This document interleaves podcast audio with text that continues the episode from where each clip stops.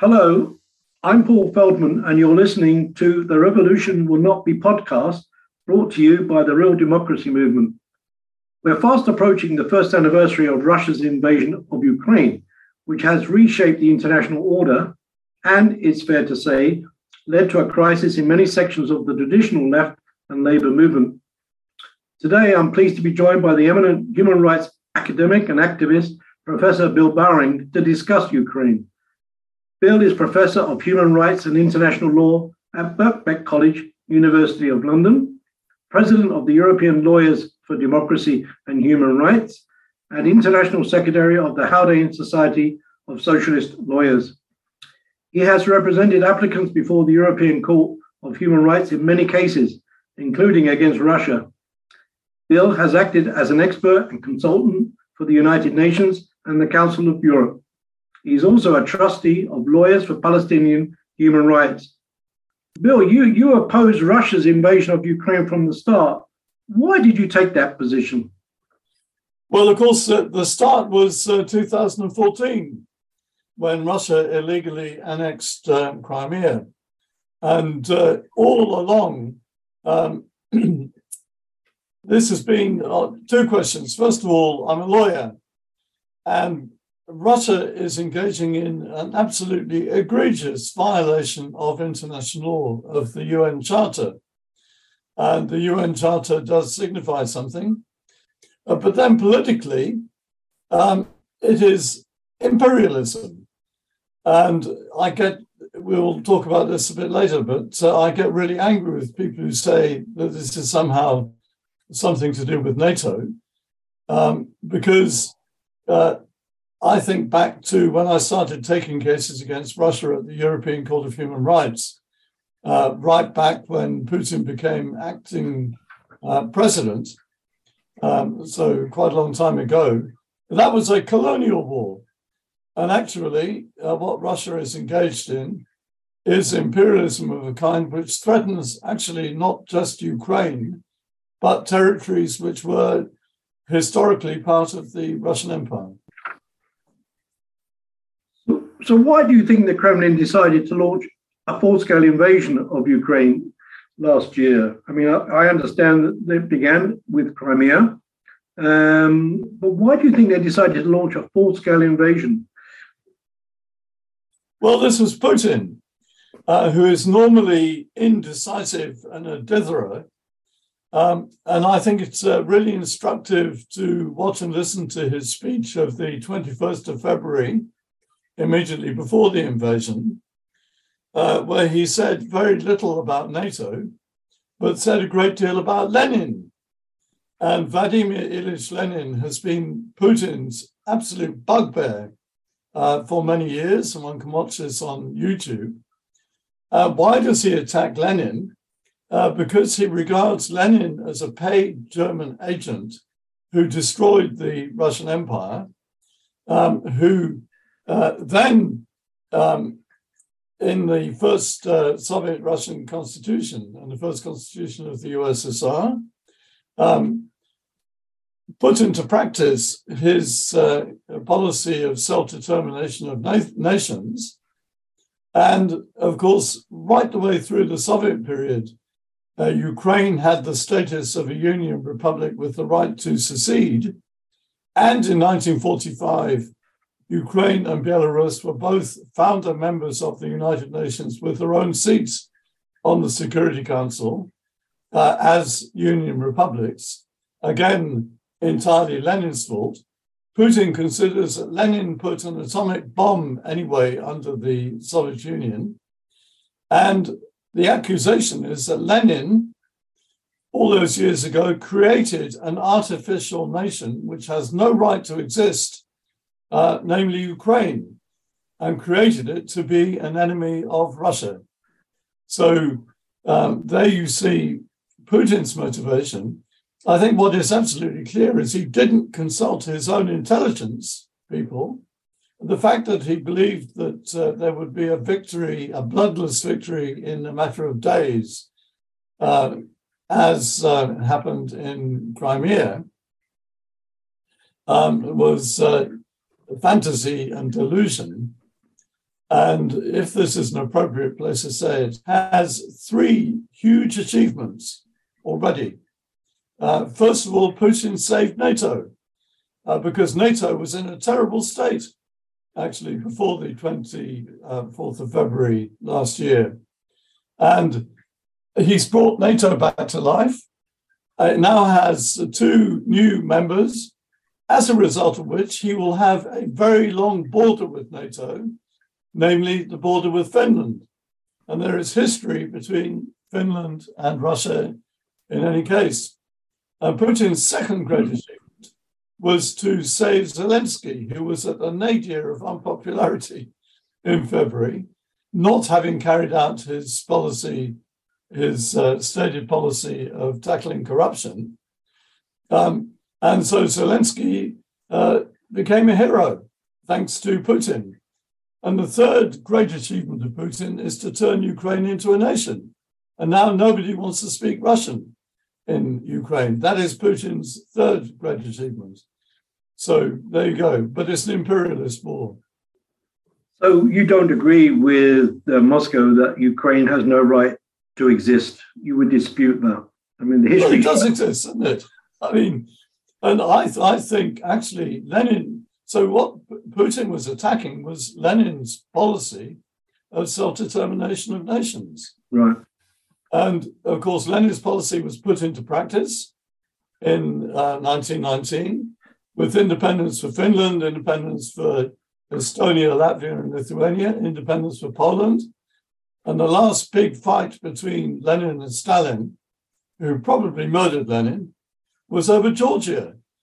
Um, and of course, Putin reveres Stalin as a great Tsar because under Stalin, the Russian Empire reached its greatest extent with half of Germany, uh, most of Eastern Europe, uh, not Finland, because of course the uh, Soviet Union lost the war with Finland in 1939.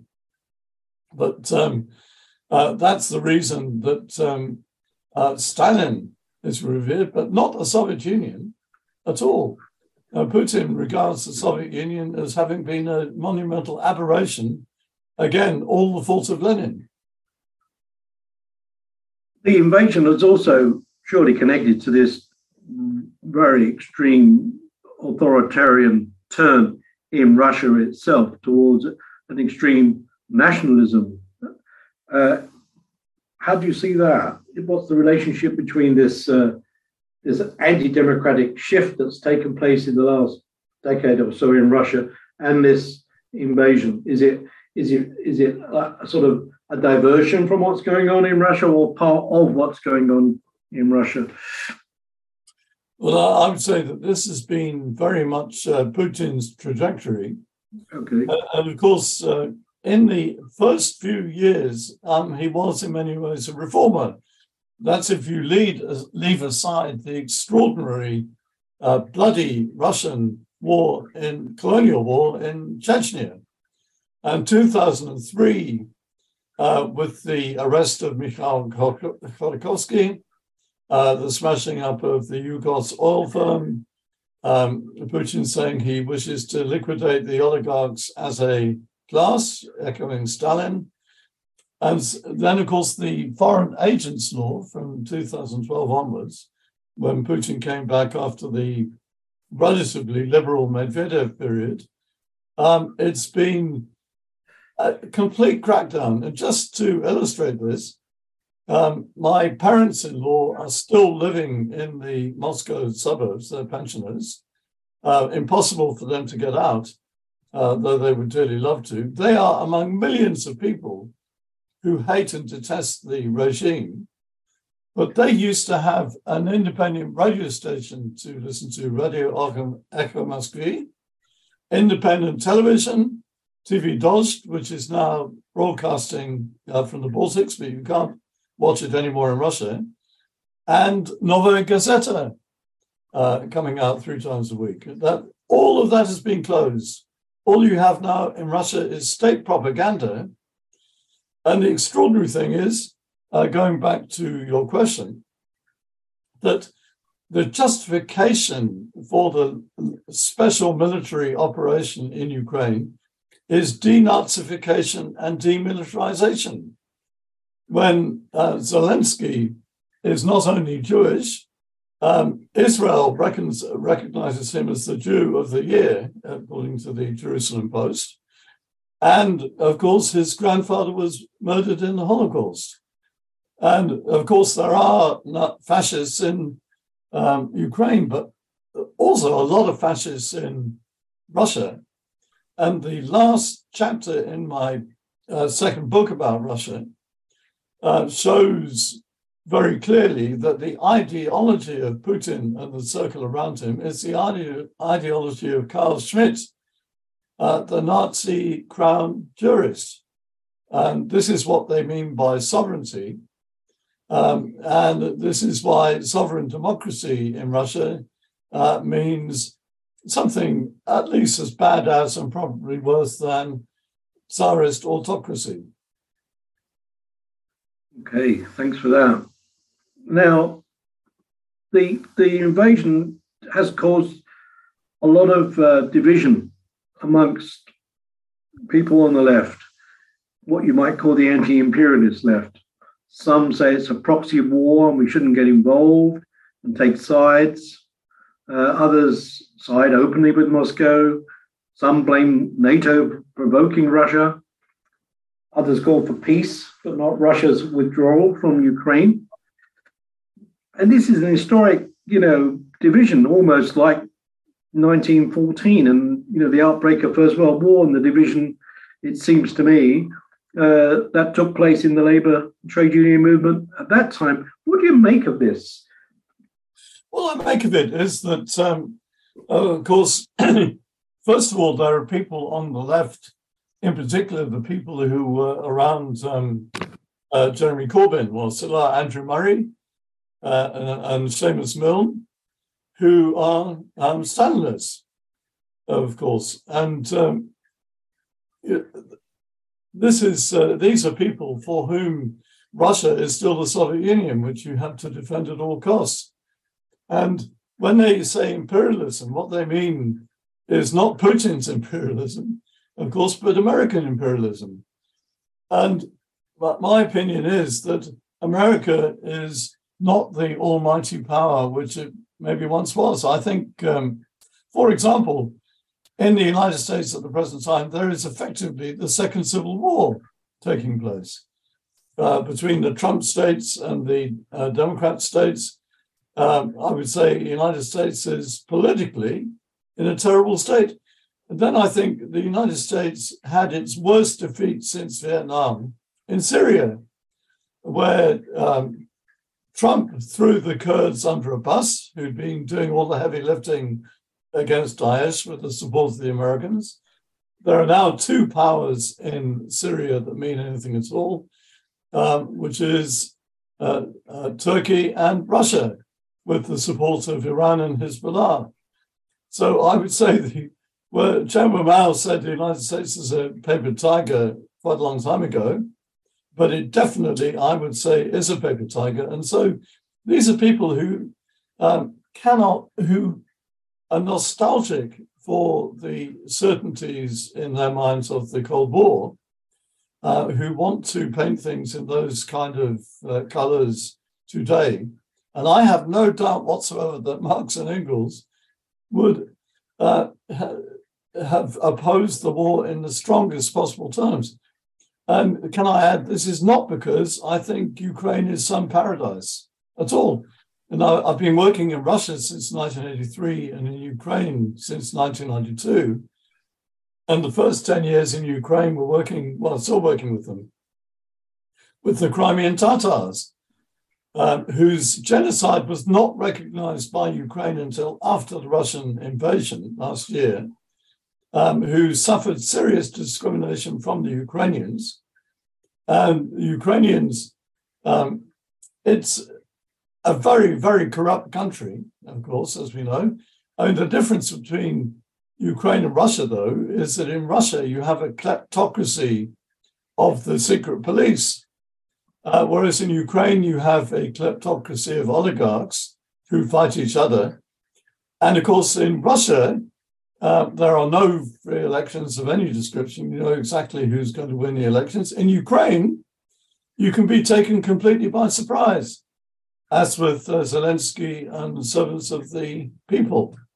And Ukrainians, um, I have to say, I mean, over many years, there, there, are great people there, but there are some very bad parts of uh, Ukrainian history and there's plenty uh, racist uh, discrimination, uh, as I discovered with the Crimean Tatars.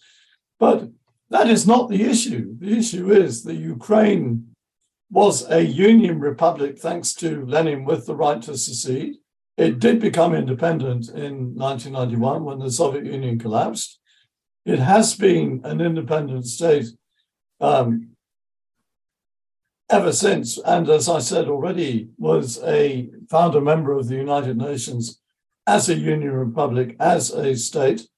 Um, the Ukrainian language is now uh, the language that everybody speaks in Ukraine for obvious reasons. And um, there it is. So I would say that uh, what we have here is aggression, a crime. This is one of the worst crimes against a independent state. So, uh, in my mind, uh, when I come up against these uh, so-called anti-imperialists, which I do quite often, uh, in my own organisation, the European Lawyers for Democracy and Human Rights, we have real problems in Greece and in Italy. Uh, but uh, the problems are with people who live in a kind of Stalinist past. And I think they're the same people in, in Britain and in the United States. Finally, uh, what do you think is at stake here? We're going into the second year of this war, the invasion. What's at stake for the socialist and workers' movement uh, as, we, as we go into 2023?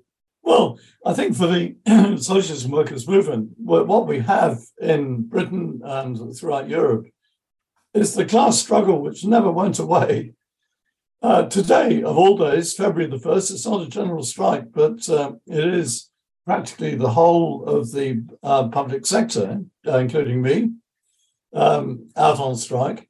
And I'm going to be on strike for 18 days in the next uh, two months. I'll lose half my pay, of course. And this is, and you see the class struggle in the United States. So I think the primary factor is that the class struggle never went away and we're going to see it all over the world. And what we have with the war is a matter of principle. Uh, you know, and uh, as I say, going back to Marx and Engels, they would have had no hesitation whatsoever in saying um, that, as a matter of principle, whatever we think of Ukrainian Ukrainians, we support Ukraine. Hey, thanks for that, Bill. Is there any final thoughts that you have? no, I, I, I, final thought is that, of course, um, there is resistance all over Russia.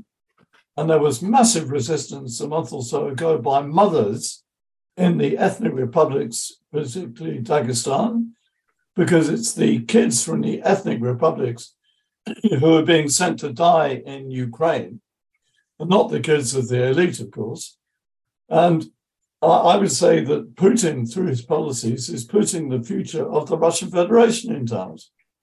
And really, this is the, the great danger, I think, from, I, I think he's even aware of this.